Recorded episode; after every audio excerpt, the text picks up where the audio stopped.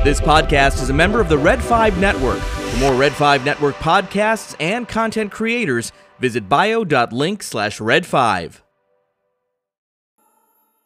For an entire generation, people have experienced Star Wars the only way it's been possible on the TV screen.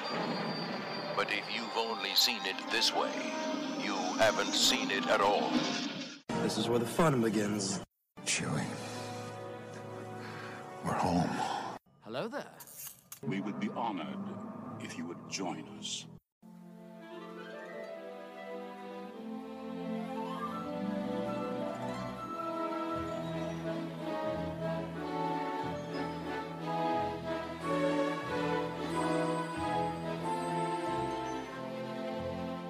Welcome to the Blue Milk Cafe.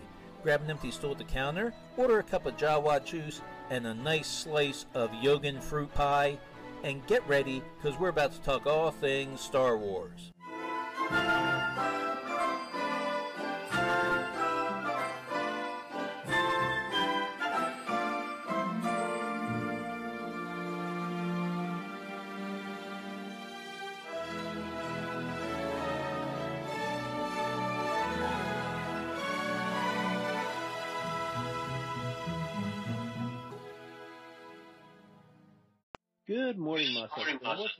Nerdist Cafe. This is episode 151. I'm your host, Jeff. And I'm the co-pilot, RFB. And this week we are going back to The Mandalorian episode 1 and talking about the entire uh, first season of The Mandalorian. And RFB has, has come up with a great way to tackle the first season. Uh, so I'm going to let him go ahead and tell you what he came up with. Yeah. We're going to do this kind of like what I'm doing with my podcast playlist is getting very few recent and current drops of episodes. Grateful for the folks that are still going and choose to sit behind a microphone and talking what all manner of Star Wars we're getting. And then lately I've been getting about five or six to for a day. So what I've been doing, I thought I need to have some. I want someone talking Star Wars in my ears from the time I get up to the time I go to bed. What can I get into so that I got that? And I thought, well, we've got how many different series? We've got Mando, three seasons of Mando.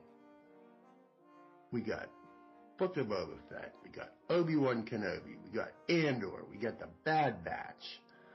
What if I started with season one and went way, way back, four years, and started listening to everybody dropping their recaps and reviews of the first season, the first eight chapters of Mando. So that's what started filling out. I've got, I posted in Twitterverse a few days ago that it's 15 or 16 ish different podcasts have been rolling for over 10 years in my library. So that's plenty to pull from for me to give a listen to. And I've been mixing them up so that no one gets a bigger listen than any other one.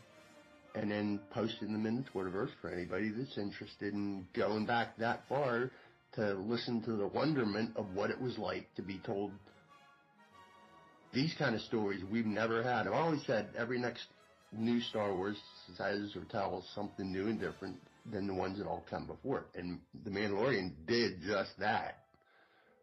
We've never had, the only other way we've had Star Wars on a small screen were the prequel trilogy and the original trilogy running on places like TBS or TNT or USA, some such. It, Mando took us to yeah, telling us a whole different part of the new story in a time in the galaxy that the only other way we've had these stories were in books and novels, um, post Return of the Jedi, that fits in canon. And it had no connection. It only had str- strings and threads tied to things we were familiar with. So that's what we're doing with Mandalorian. We're going way, way back four years to 2019. November 12th is when we got chapter one. Yeah. Know, I remember the the build up to Mando season one.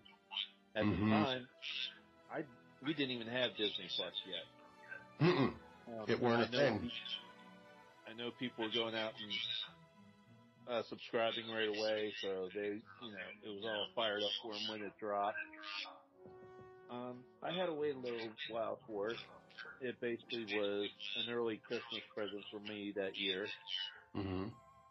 Because yeah, we basically now we don't do cable or live TV. We just do streaming services.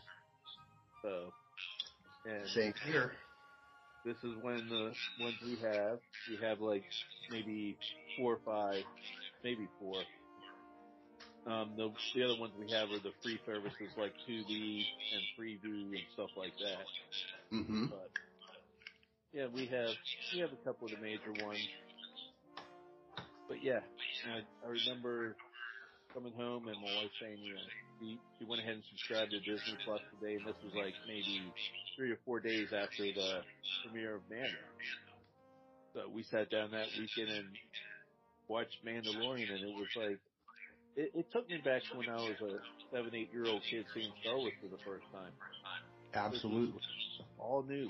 Like Star Wars series on TV. This can't be. I mean, what the heck's going on? But yeah, I enjoyed it, and the only complaint I had was after the first episode was over, I was like, I said to myself, "Damn it! I wish they were net, were like Netflix and dropped them all at one time." Because I just wanted to keep going. I was kind of happy that that they run it out for the eight weeks that they did. Well, The Mandalorian was the the pilot that started started Disney Plus, but that wasn't weren't the only thing that Disney was fixing to put on there. That they were opening up some of their vault to put some of their other films that ain't been on DVD or Blu-ray or even VHS for years. Along with, yeah, there's a bunch of other really fascinating stuff that started with Disney Plus. And it, it for me, it, it's the only streaming service I have. I ain't got Netflix or Hulu or anything like that. I did try Hulu for a short spell when the Predator Prey film came out. That was the only thing that got me with that. And once, once I got to see that, I looked around and there weren't really much else that interested me, so Hulu went bye-byes on my end. Still have Disney Plus and it ain't going nowhere. I know a lot of folks and friends are kind of disconnecting with it right now as a means to try to say something to the studios because the actors strike still ain't. Yeah, for me, no, it's it, I'm sticking with it. But yeah, watching Mando just like yourself, Jeff, uh, it took me back to being nine years old, seeing Star Wars for the first time. Um, opening this story up I eventually got used to the week to week because, yeah, that's how I grew up with appointment television. So after a while, after I was like, hey, you know, I want the next episode right now. After that initial, like, you know, excitement, I was like, you know what?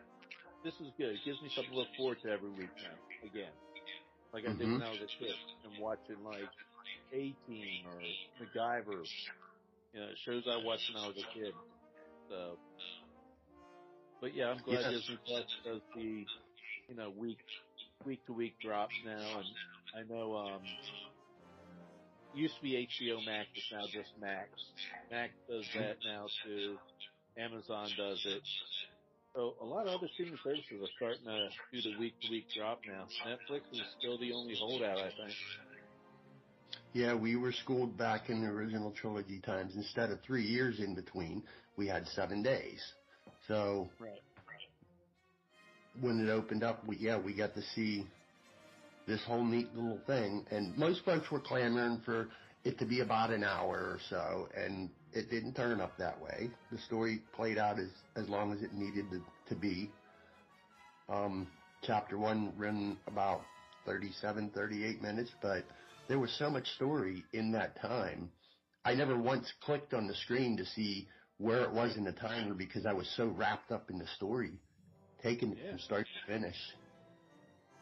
Um, the way chapter one it opens up is we get to see on this icy world, um, a Mandalorian with what we're learning There's a a whole bunch of neat little technology in the galaxy. Yeah, he's got a tracking fob.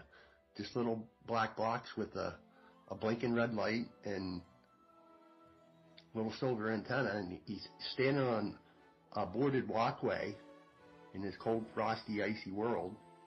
Um, we were talking just pre-show real quick that I had mentioned I was sitting here a few days ago this past week thinking on it because there's a bunch of different worlds that we're introduced to that still do not know the location of where in the galaxy they are. It might it might be said if you look it up in Wikipedia that's in the outer rim, and I'm always one of curiosity to know. All right, where in the outer rim is it? Galactic North, Galactic East, Galactic South? Because I have a galaxy map that I like going and looking, and right now we only have maybe one or two worlds that if anybody's curious about seeing, taking a look at this map, I'm happy to share it out. Um, we start out with what I thought was the same world that we were introduced to in season two, the, uh, the passenger, where he crashes on a snowy, icy world Right. called Maldo Kreis. And I, I was took with, this was the same world. And I tweeted out on the Twitterverse, and a fellow Twitterverse friend that I had in the cafe a chat with a couple weeks ago, Star Wars 5W, Shane Henderson, corrected me and said that this was Patagon, not Maldo Kreis. And he was right to correct me. And I went and asked him where he, where he had found that, and it turned up in a, in a little visual guide put out a couple of years ago, which I, thanks to Shane, I went and picked up through used Amazon books for cheap credits, very cheap credits. And turned up, yep, there it was. Patagon in that book. Um, what's some other neat stuff that come out of this? We got introduced to a Mythrol, a new a new species, who was never named, that turned up to be the bounty that the Mandalorian was after. Uh, what else come out of this? There was, um, well, the biggest surprise was a youngin that's the same species as Yoda. Nobody in the galaxy was ready for that. And I had heard whispers from making Star Wars that there was going to be a youngin in this that was that species. Where in the story, Jason could not find out. How he turned up, what it was up to. All it was said was that he had friends that had seen like a puppet on the set of a youngin of Yoda species. So I, I knew about a little thing about that, but we ended up finding out where. It turns up at the end of the chapter, the story. We also get to see um, a Bounty Guild droid that was the same make and model as IG-88 that we've seen in The Empire Strikes Back was one of the five bounty hunters that Darth Vader had hired to find the Millennium Falcon. One of the neatest things is just watching how Industrial Light and Magic did their magic to make IG-11 come to life. Yeah. Yeah. Uh, what else is there? Um, we got to see another Kubaz, which is like Garindan that was turning in Ben Kenobi and Luke Skywalker to the stormtroopers on Tatooine. He's the ferryman on Patagon after Mandalorian has the Mythrol taking him to the Razor Crest. Right. And yeah, he's go he's going to the the port to That's get where we find out he doesn't like droids. yeah, this there's a speeder that pulls up that has an R two built into it. Yeah, and doesn't please the Mandalorian at all. He's like, no droids. Um, Even though that brand particular- new that particular Kubaz ferryman was played by Chris Bartlett, who we know is get the official stand-in for C-3PO when Anthony Daniels doesn't do. Chris Bartlett was that that Kubaz ferryman. I've heard him. He was a guest on a few different pods that was asking about the different parts that he had played back then and how difficult it was to have that that kind of flute instrument to fit up into the his snout. It was a little tricky, but Chris pulled it off brilliantly. Um, let's see. What particular things might stand out to you about chapter one or even chapter two, Jeff? Well, as you said, the um, Grogu, obviously, put out, um, and of course we don't oh, we don't find his name out. I think until chapter or season two. Mm-hmm.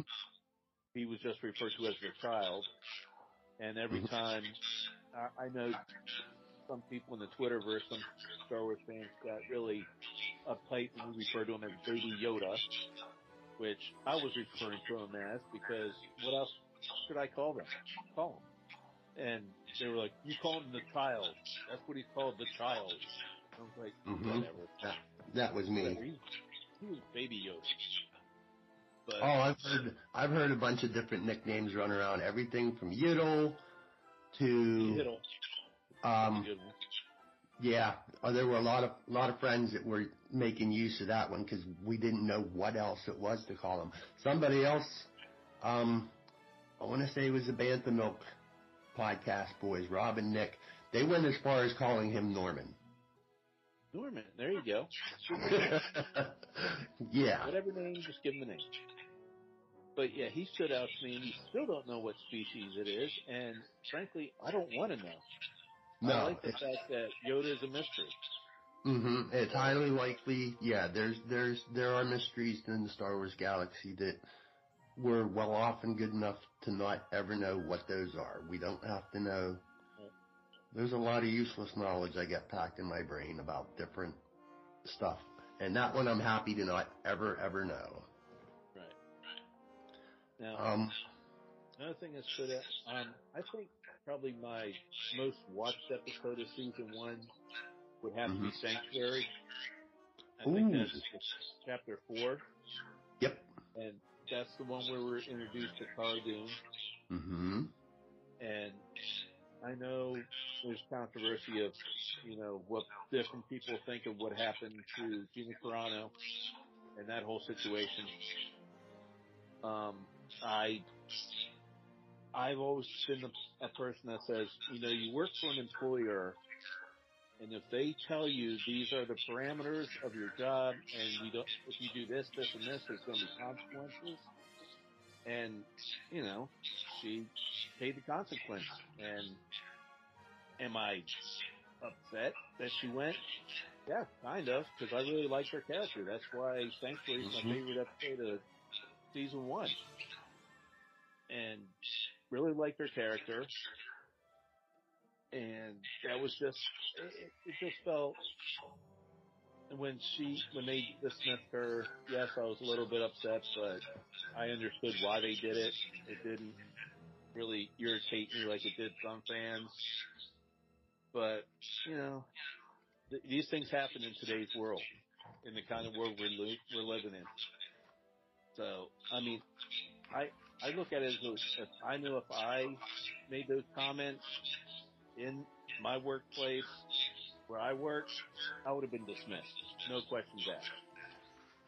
So, that's, that's what I'm saying. That, that's how I look at everything. Would I have been fired in my job if I would have done what that person did? And that's just how I look at it. But anyway, I'm not here to get into that crap. But yeah, that that would be my favorite episode. Like I said, because of Cara Dune, because of the, the um, planet they were on. I really like that planet. I, I like the greener planets and stuff. I guess you would, you would say. Because I liked Endor. I like Naboo. Um, any planet. I even like Dagobah. any planet that has some sort of color to it, I like. But yeah, other than that, the main character, of course, the Mandalorian. Before we even knew his his name, now a lot of people don't even refer to him as the Mandalorian anymore. They just say Din. So, but yeah, his character quickly became one of my favorite characters in Star Wars. I think it was after episode three. I was just like, yeah, so this guy, so I like this guy. So, but yeah, Uh, this is what I thought for Mandalorian really like took up because before this, Mandalorian me was just another what do you call it, a set of people in the Star Wars universe. You know, I didn't one way or the other, but now they're like one of my favorites. So, Mm-hmm. but yeah, Oh, we got to go and speak to Taken Taken Too Soon was the only other time that we've seen Ugnaughts oh yes, films was was on Cloud City working and we never really heard him talk No. they spoke their their own language. No, Right. on Arvala on Arvala Seven, when Din has the bounty to go after this asset that an Imperial that we've only ever known as the client, who's clearly working for Moff Gideon, somebody else. We it's a part of the Imperial remnant because the Empire may have got done in, but there are still factions running through the galaxy. The Empire's not completely done in. He gets this bounty to go. He, all he knows is an age, and he has a, a a tracker for where to locate it. Takes him to this new deserty planet called Arvala Seven, where he meets an Ugnaught by the name of Kuiil. Nick Nolte. Nick Nolte by the voice, um, portrayed in the suit by actress Misty Rosas, who's also been guested on different pods. Definitely, friends, go take a walk, a jump back in your way, way back, and look up. She was on with the Force Geeks. She was on with a good many different pods. Yeah, if you want to hear, and she's a fan, just like us, who was asked to come play this part, among others. Um, yeah, we go to Arvala Seven, which is a neat, neat place. I know some folks were having issues with another desert planet. It's a galaxy, folks. There's planets all through it of different, different types. Yeah, and Arvala Seven is where we get to meet Kuiil. We get to meet IG-11. Uh, let's see. The, the, the forested planet for chapter four you're speaking to, Jeff, is Sorgan. Okay. Yes. Um, something else we, we get to see out of that is the farmers on that planet. Yeah, I've, I've gone back to chapter four quite a bit. Um, we get to see that they're farming little boo kind kind of similar in a way to crawfish, maybe more so than shrimp. They farm it and they brew up a drink, an alcoholic drink called spotchka. And in our galaxy, I've got a recipe for that. I've made it quite a few times. It's a pretty straight up simple one. If anybody's interested in making spotchka to have for yourself, definitely hit me up. I'm happy. I have shared that recipe out many a time and I'm happy to do it with anybody that wants. Um, it also earned me my call sign in Brown Squadron as the, yeah, the first, first on-show guest with, uh, Brown Leader and Brown 2 and Brown 4. I just happened to be sipping Spotchka while we were talking about the Book of Boba Fett coming up for episode one, chatting about that. So when that episode wound up, Brown Leader christened me Brown 5 Spotchka. Because I was pretty buzzing by the time we were wrapping up recording. But to Mando. Um, chapter five is another go-to that I've liked. That some folks had issues with Toro Calican because he was supposed to be that kind of a pain in the ass. Had himself blown up in his own head that he was this. He, he Really was a. Han Solo wannabe. Yeah, absolutely he was. Yeah, a lot of folks really took to hating him, and then not long after we got this chapter, the actor himself went around running his mouth a bit and done. He got the same thing done to him. What happened to Gina Carano? Only just by mouthing off, just by mouthing off and not staying in the, his lane, he would have been in a better spot. But too bad for him. Um, yeah, that that was a fun one that we get introduced to a new mercenary and maybe bounty hunter is Oh, yeah. Fennec Shand. Fennec Shand. Yep. Another one glorious, one of my favorites very quickly. yep, very gloriously portrayed by actress Ming Na Wen, who through season two, as they were filming season two, if I recall correctly, had discovered that she and Dave Filoni went to high school together in Pittsburgh, right down southeast of me. Yeah, they didn't realize it at the time. She was a grade or two ahead of him. Right. She, she's right about, she's a year, a couple years older than me, and does not look No. at all the age that she really is. And it also turns up she's just as much of a nerd as we all are. Yeah, I found that out when my wife and I, a while back, we were flipping through our uh, services here, and we came across uh, Street Fighter. I don't know if you remember that movie back in the day. I ain't seen it, but I'm I'm familiar with it. Yeah, another movie that was based on a video game back in the day. Um, yeah, she played one of the main characters in that, and I didn't realize it until they showed her on screen. I'm like, oh my god, I didn't know she was in this movie. So, but yeah, she and back then she was like, I think what Street Fighter was late '80s, early '90s. So yeah, Just she about. was young back then, and she looks the same. So I was wow. Some people just have the gift, that gift. Oh, absolutely. She's a beautiful woman. Uh, let's see. Could touch on chapter six too. This one I really had an absolute blast with. That we Mando goes looking. He gets called upon for a job with a fella that he was running around the galaxy with when in his younger days by the name of Ranzar Malk.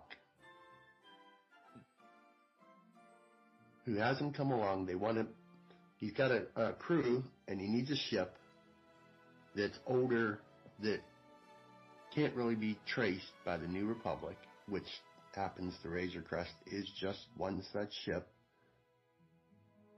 of the little that we knew of it. I want to say it was from back in just around Clone War days. So he gets hired onto this job with a Twi'lek by the name of Xi'an, a Devaronian named Blurg, not Blurg, Berg. Blurg's Okay. the thing that rides. Blurg's Yeah. the thing learns to ride in, in chapter one. And a human who was a former Imperial marksman by the name of Migs Mayfeld, who takes to making a bit of fun of Mandalorian. Yeah. So they get onto this New Republic prison ship, transporting prisoners to bounce Xi'an's brother, Qin. And through the whole thing, it turns up as kind of like, it gets told through this chapter, sort of like a spooky, scary story. Because the, the, the crew that's working for Malk turns their back on the Mandalorian, throws him into the same cell that they, they get Qin out of, and he finds himself out of it, and one by one takes down the the mercenary crew that he started out working alongside and locks them in the cell. Yeah, chapter six, The Prisoner. This one was just fantastic. Yeah. And I'm a big fan of Bill Burr, so them get him getting to play Migs was really awesome. I mean, perfect casting. Yeah, coming into this, I had no idea who Bill Burr was. Not one Oh. clue. Yeah, he's stand-up comedian. Um, he's had he he had a animated series that I really enjoyed on uh, Netflix called F is for Family. Hmm. Uh, he yeah, but he, he's more known as a stand-up comedian, and the people that know him and know his comedy know what I'm talking about. He, could be raunchy, but he was perfect casting for this because he needed someone that was a wisecracking smartass, but also someone that looked tough. And Bill just fit that description to me. So, yeah.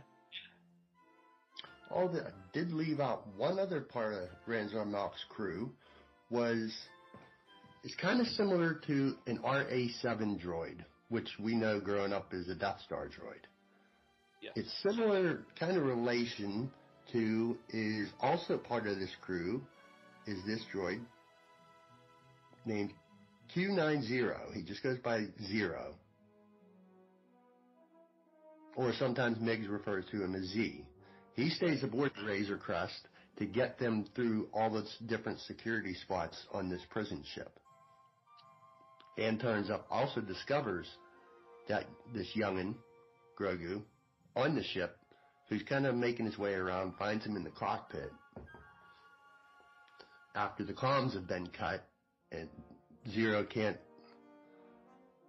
connect with the crew on on the prison ship and ends up finding Grogu in the bunk aboard the Razor Crest. And funnily enough, he's carrying the same exact weapon that we see Boba Fett has in Return of the Jedi, an EE3 blaster carbine. Yeah. Right as he's lighting them up in the scope, he gets taken out from behind by the Mandalorian. Ah, let's see. That was chapter six. All right, chapter seven. the Reckoning.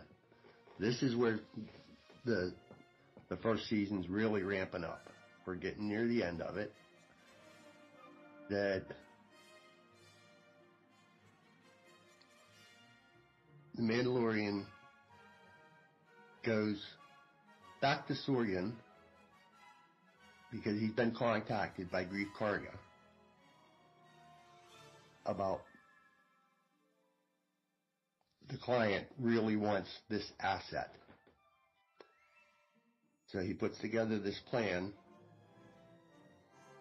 to go and take this down. So he goes back to Sorgan and he looks up Cara Dune and tells her that he needs her help because she didn't want anything to do with fighting Imperials anymore. The, the last that she had done as a rebel drop trooper, after all the big fighting was done, she was just kind of relegating to protecting New Republic officials, which weren't what she signed up for. So she kind of went into an early retirement. And he goes back to Sorgan where we see her fighting a Zabrak in this neat kind of doing what the actress Gina Carano did in real life was kind of like kickboxing stuff. Yeah, he gets her, and he goes back then to Arvala 7 to ask for Kuiil and his help, where we see that he's Kuiil has rebuilt IG-11 and reprogrammed him to be a nurse droid and a protector. Right. So he gets the crew and the blurg, and they head back to Navarro and set up a short little camp for the night, and then they end up turned up. That they get attacked by repta- reptilians, which look like, like flying dragons, and one of them dices up Greef Karga pretty bad, and he's hurt. And there ain't enough med kits to get any help for him. And this is coming right up close to, this is just a few weeks before episode 9, The Rise of Skywalker comes out. So they're going to tease a little bit of thing, little bitty thing in, in this story that has in relation to The Rise of Skywalker, where in chapter 2 on Arvala 7, when Din's tasked with trying to get all the parts that Awkward Jawas stripped the Razor Crest, and they want this egg from a creature called a mudhorn that Din has to go and get. In the in the beginning of that chapter, Din gets hurt and he's trying to fix his armor and heal himself up. And this little youngin, Grogu, comes out of his little um, pram to go up and try to heal Mando, and he doesn't understand what that is. But it turns up that the kid ends up healing Greef Karga after the Octavians dice him up. Right. Which absolutely Kuiil gets to see it. Everybody gets to see it. Cara Dune gets to see it, and nobody can believe what they just saw happen. And it tuckers the youngin out a little bit. Yeah, they make their way into into the town and sit down with the client. And unknown to him, Grogu's still on the Razor Crest with Kuiil. And right as this, the client's really tasking him with wanting to see the kid, he gets a holocall from none other than Moff Gideon, who turns up as there on planet. And he takes out the whole little cantina and the four storm remnant stormtroopers that are the fire team that protects the client and pins Cara and Mando and Greef in the cantina. We get a little peek outside that turns up there's death troopers here. And a couple platoons of stormtroopers who go and set up an E-Web blaster cannon. And then we get to see this neat thing that folks, did never know that TIE fighters could land like that is a yet another new model of the TIE LN. It's called an Outlander TIE fighter where the wings fold outward so that it actually has landing gear and can land. And out pops Moff Gideon, who gives them until sunset to turn themselves in, along with the kid. And then we get some descriptions of some of these folks over the past few chapters that we didn't really know anything about. We get the Mandalorian's name, Din Djarin, and what happened when he was younger, being brought up as a foundling. We learned that Greef Karga is a disgraced magistrate, and we already kind of knew that Cara Dune was a rebel dropper, but everybody's really surprised that Moff Gideon's got all this information on them. Right. Yeah, how did that hit you when we learned that?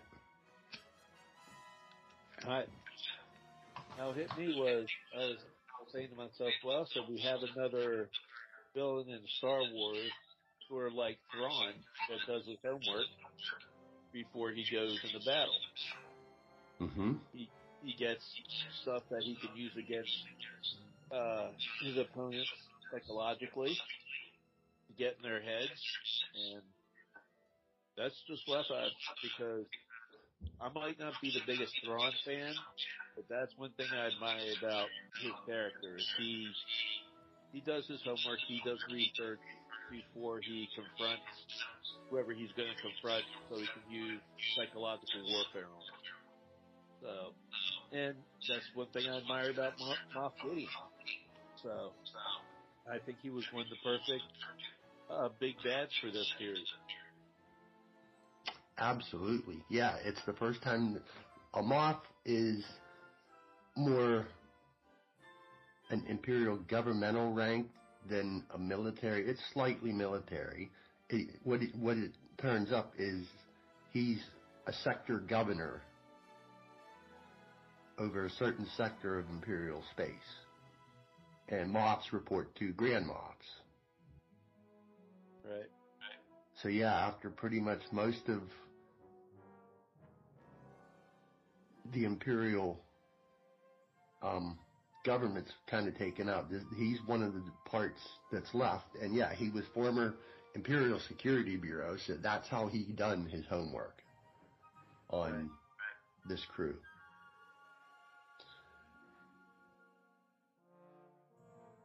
And then to wrap up the reckoning is we also do get to see um, IG11 take out. Oh no, that's on. That's that's the end one. No, this is where yeah, this turns up as a great big surprise that Kuiil's on one of the blurs trying to get the youngin to them in town, and he or get back to the Razor Crest with Right.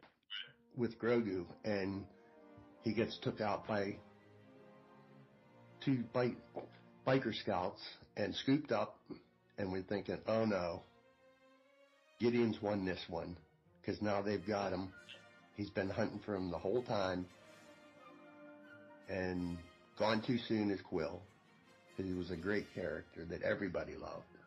Yes, he was.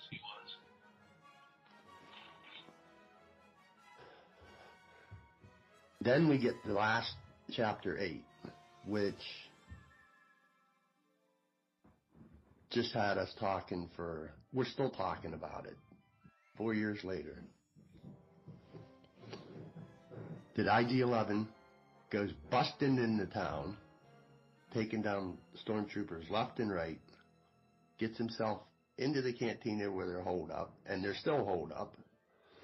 and they find a way out that takes them back down into the covert where the Mandalorians were, were introduced to hiding in, in chapter one.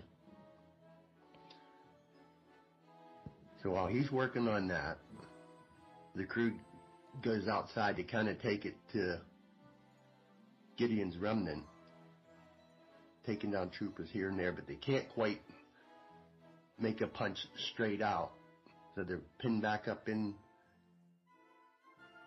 and in the cantina, and Gideon orders them burn them out, and he sends in an incinerator trooper, who now we get to really see exactly what Grogu can do.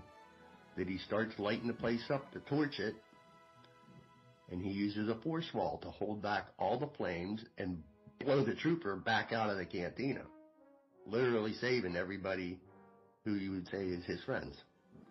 Because they're looking out for him, so he saved all of them. Yep. They work their way down into the sewers to a lava river, and they find a, a barge that has a ferry droid on it. I'd heard the spoilers about this too, that it was an astromech with arms sort of in relation to IG-11's arms and legs. That doesn't quite listen to what he's being told to, because Cara pops his dome off. So then they're getting, working their way on the barge out of the lava tunnel on the river when Mando has, has his, uh, infrareds on, the, on his helmet visor and notices there's a platoon of stormtroopers at the mouth of the tunnel, that they're not going to make it out of this.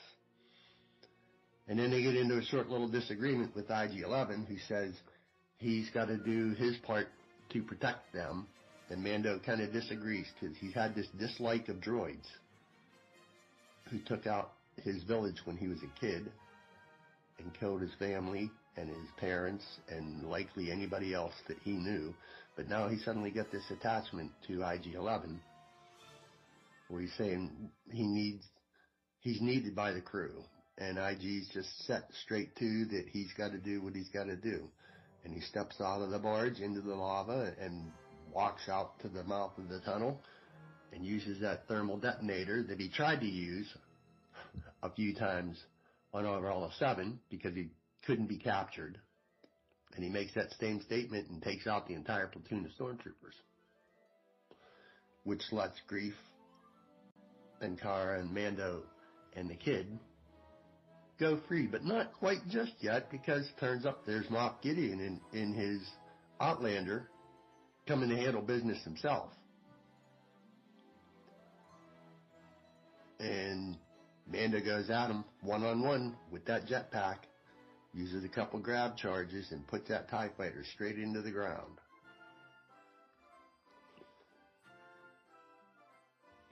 So we wrap up chap season one with the Mando's gotta take the kid and try and go find his kind. Right. And Cara's gonna stick around and maybe give Greef a hand on Navarro. It's like quote sheriff or head of the uh, head of security. Mm-hmm. And then to close it out, we go back, we're taken back to that crash Outlander, and Jawas are straight to it. Yeah, Turns out they ain't on, they ain't on just Tatooine, they're on off-world on Arvala 7, and they're floating around on uh, Navarro too. Yeah, then there's down scrapped ship, you know Jawas are all over it. But then the, the other very unexpected thing we get out of season one is this glowing white and black blade stabs itself through the back of the hull of this Outlander. Cutting a doorway out is Moff Gideon Yes. with the dark saber, which had everybody in an uproar because that was a Mandalorian weapon in the hands of Mandalorians. How in the hell did he turn up with that? Yep. And that was the thousand dollar or the million dollar question between seasons one and two. Everybody was trying to speculate how he get it. Last person we knew with it was uh Bo Katan. Mm-hmm. How he get it. So I it was just one of those things and the first actually the first thing I thought of when I saw that dark saber I really thought I'm like, are we going to get to see Bo in season two? Because that's the first person or last person that I knew that had it. That's the last person any of us knew that had it. So, yeah, how'd he get it from her? Which we, we'll eventually find out how he got it. But that was just one of those things, and I was excited too because anybody that knows me that's been following me for a while knows that Bo Katan is like my favorite Mandalorian of all time. Um, of course, and right behind her is Din now. So, but yeah, she's my favorite Mandalorian of all time, and I was so excited. I'm like, yeah, I really think we're going to see her in season two. And then when we did, that was the highlight for me for season two. But we'll, we'll get to season two next week. Go, so out of eight chapters, let's see, what else didn't we touch on? Guaki and monkey lizards on a Oh yeah, roast and spit. yeah, making their friends watch. That was kind of cruel. Seeing that one Sawaki monkey lizard watch his friend get roasted. I was like, oh. Yeah. Would have never thought that they would have been made food. Okay. right, I guess they turned up they could be. right. So, eh. Uh, let's see. Also from this little Mandalorian handbook. There's a lot of neat little stuff in here.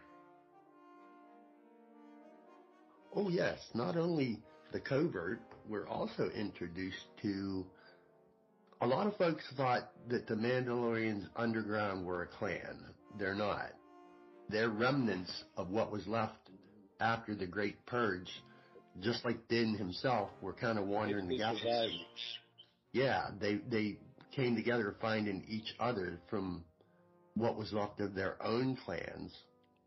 See, that covert is made up of basically homeless Mandalorians Yeah. who a lot of folks wondered about this for the longest time. We got the answer in season three. And by the time season one wound up, we had two years to wait for season two. A lot of folks were really wondering what was the whole deal with why this particular sect of Mandalorians chose not to take their helmets off in front of one another, nor anyone else. Yeah. That It was- that had me confused because Mhm. being A lot- and, a and of- was she always takes her helmet off. So, Yeah, we've seen it countless times with Sabine Wren, her Yeah. family, Ursa, her brother Tristan. Yeah, and but this this this sect of Mandos, for their religious religious belief, walk that way that choose not to. right.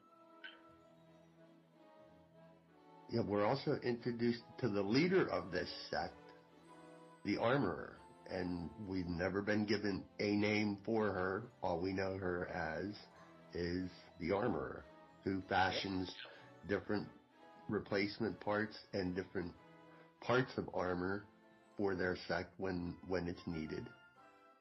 Kind of is their religious leader. And she she she has like a calm leadership demeanor about her. Because when she, like when Din and uh, Vizsla get into it, they're I think it's up there chapter three, and she just it wasn't like she got up and like yelled and screamed. She just like got caught up and spoke to him, and they both you know, relented and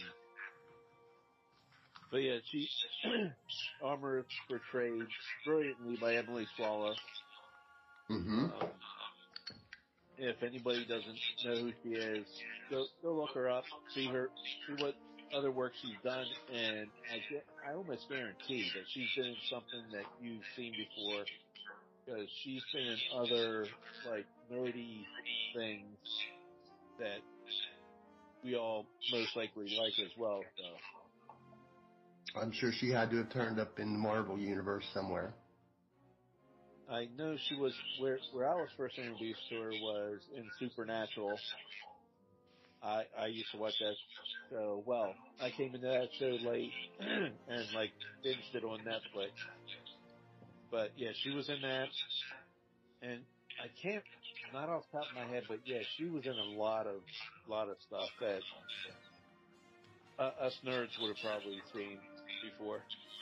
hmm She's also been guested on many, many different Star Wars podcasts. You can go jump back in to your podcast libraries and look up. Yeah, she's guested on many and talked about her fandom because she's also a fan like us. Yeah. Oh, yeah. Follow her on Instagram because she posts some great videos, some funny videos that she that she actually does with another person on Instagram that he he has a Instagram account that he plays uh, the Mandalorian. He has a perfect set of armor that he wears. He makes these different videos with Grogu and the rest of his family dressed up as other different characters. And he does these funny videos. And lately he's been, I guess he reached out to Emily Swallow and she agreed to do some videos with him. And they're, they're just fun to check out. Uh, hmm She did pull a, a neat little stunt uh, a year or two ago at one or two Comic Cons that she does have her own armor costume. She has Yeah. the, the the whole get up that looks exactly like what the costume and props department at Lucasfilm made for her to wear on set. She went to a couple Comic Cons and donned that gear portraying her character when folks at the Comic Con thought it was just another costumer doing it when in actuality it really was Emily. She just didn't let them know. She she kept that a secret from them. You know, watching the short little clips that she shared out out of that was a lot of fun. Yeah. Uh, let's see, what other takeaways from. Oh, just listening recently in my way, way back, going back to Sanctuary, Chapter 4 on Sorgan, was the Klatooinians. I know a lot of folks have a hard time figuring out exactly what that what that race is. We see them on their members of that species are, are part of Jabba's crew that we see at the Great Pit of Carkoon. Right. And how they turned up with that ATST. I just had a pod in my ears yesterday that I was talking back to them four years in the past that they thought that uh, they were hired by the Empire because they had that ATST. And um, no, they that was leftovers from when the Empire, whatever business they were doing on Sorgan, when the Empire fell, and if there was a garrison there, they likely took to their heels and left everything behind, and those Klatooinian Raiders turned up and got themselves a discount ATST because they painted it up with markings and they got all kind of different contraptions and stuff put up on that. It was it was fun seeing the little makeshift plan. How Ben gathered up the the whole little village and said, "You can't live here anymore." when Cara Dune kind of turned it around the other way, and they were really, really willing to, to stand up for their home. That that was all they knew, and it went back generations in, in their families that got handed down to them. That yeah, they they learned. They were willing to stand up for themselves. And a lot of folks really wondered how it was that when Din busted out the weapons locker from the Razor Crest and was handing out different weapons and asked a line of them, you know, who knows how to use a blaster? And Omera put her hand up. A lot of folks thought, what what's her backstory? Was did she fight with the rebellion? And I'm thinking, no, folks, you're you're, you're reaching too far. Keep it. She's a farm girl. Her father raised her to learn how to use a blaster. I have a little sister. When she was growing up, my stepdad taught her how to shoot. That Yeah. farm farm kids just learn that kind of stuff. No, she didn't. She didn't fight for the rebellion or anything else. She was a farm girl who learned how to use a blaster. Right. And of course, this whole little training sequence um, also reminded me of the episode of the Clone Wars where Anakin and Obi Wan were on. I forget what planet it was, and they were teaching those farmers how to defend themselves. Themselves. So Oh, was that um on Onderon? Was Saw and Steel Gerrera? it could have been because it was, um, I believe it was Hondo that was coming to raid the village. And Oh, um, okay. That, this is the different part of Clone Wars. All right, no, it wasn't. Yeah, It wasn't. Anakin was training the villagers because they said they wanted to stay and fight. That might take me down a Clone Wars rabbit hole later on because yeah, I there's wish I could remember the name of the episode, but I'm pretty sure there's people out there yelling at their phones right now, saying the episode names. But yeah, that that's what that instantly reminded me of, especially with Cara Dune there, like training them how to use the sticks and as weapons. So Ooh, no, I think I know where you're. It, that might have been Felucia. This is the one where Captain Rex gets hurt and they find Cut Lawquane. I believe Might have been, might have been that one. Believe you're right. But yeah, like I said, I wish I my memory was better. But Yeah, there's six seasons of Clone Wars. That's a that's a lot of Star Wars right there. That's a Yeah. lot. but yeah, I as far as season one, I'm not sure, but I think you know, I think we did it. yeah, Yeah, that was that was a very fun. See, this is what it's like right now in my way way back playlist. Listening, I'm pretty much up to chap- chapter six with everybody I'm listening to. Um, oh, let me think. The Force Geeks are in there. Wookie Radio's in there.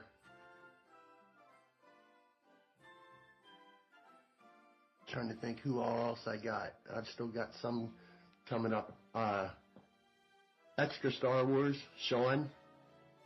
He's in there. Uh, I'm posting these up in the Twitterverse, and there's a lot of friends that are like tagging me back. That went back a long ways. Star Wars Escape Pod. That's another one I got. Yeah, folks are really surprised that I'm going back that far yeah. to find all these different all these different pods. Star Wars Reactions is another one. Yeah, thanking me for going back, and I'm like, well, I rem- I lis- listened to him the first time back that long ago. Star Wars Sessions is another one. Yeah, there's a lot back back there to, to go dig into. Till this strike's done, I'm just gonna keep going through that, and then I can jump into season two. with everybody, and, and that's who's keeping my playlist rolling. After I finish everybody that's current, I got a few current ones to do before I jump into my way, way back. But yeah, it's been a lot of fun listening to all the wonderment that all of us went through back four years ago with, with these stories. A lot of fun. I mean, I've I've gone back to. Um, I went back to when Force Awakens came out. Listening to some different pods I listened to, and listen to the excitement and stuff like that. hmm Especially the ones that actually took their like their phones out at the movie theater and interviewed different fans that came out of the theater. That was really fun. hadn't thought about going back quite that far because I can literally go which and what and wherever direction I want. I just wanted to try something, keep something consistent. But yeah, I might go back 2015. That would be fun to hear some of those folks. Again, it Right. would have to be with some of the ones that I've had that are the long timers like Wampus Lair. Yeah, Right. they're they're they're in that mix too. Carl, Jason, aggressive negotiations. They're long, long timers. Yep. Yeah, if anybody else is listening, definitely post it up in the Twitterverse. Who who you listening to? It it helps them. It lets them know they're being heard. Right. So I always say that they're the reason I do what I do. So they know that they're being heard and that if other friends are looking for something to listen to, pick from my post. That's why I put them up. For you, instead, you're interested in listening, give them a listen, let them know. Right. Well, unless you have anything else, I think we we're pretty much done. Nothing else off of the top of my Imperial Garrison cap I can think of, Jeff. We did it. Okay. Well, next week will be Mandalorian season two. So those of you that want to go back and refresh your memory and watch a couple episodes, I guess that's your homework for this week. So, but until then, and as always, I have spoken. Give the evacuation code signal.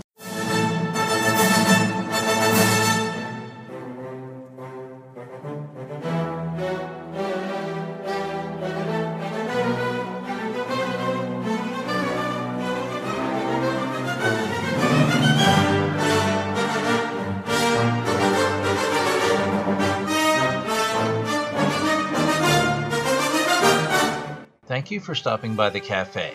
Life is all about passions. Thank you for lending me your ear while I shared all of mine. You can follow the Blue Milk Cafe on Twitter at that BMC Pod. You can follow the Facebook group, the BMC Pod. You can also email the Blue Milk Cafe, that bmcpod at gmail.com. And remember, blue milk, it does a body good.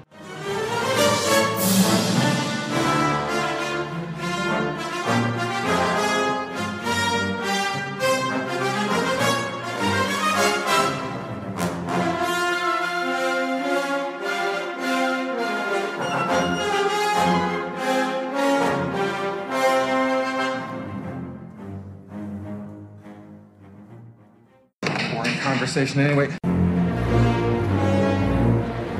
Greetings, listener. Just a reminder that the podcast you just heard is a proud member of the Red 5 Network family. Red5Network.com offers you a great variety of shows you'll be sure to love. So the next time you're itching for quality content, make sure you head over to Red5Network.com. You'll find this podcast along with a whole lot more. All wings report in. It's the Red 5 Network.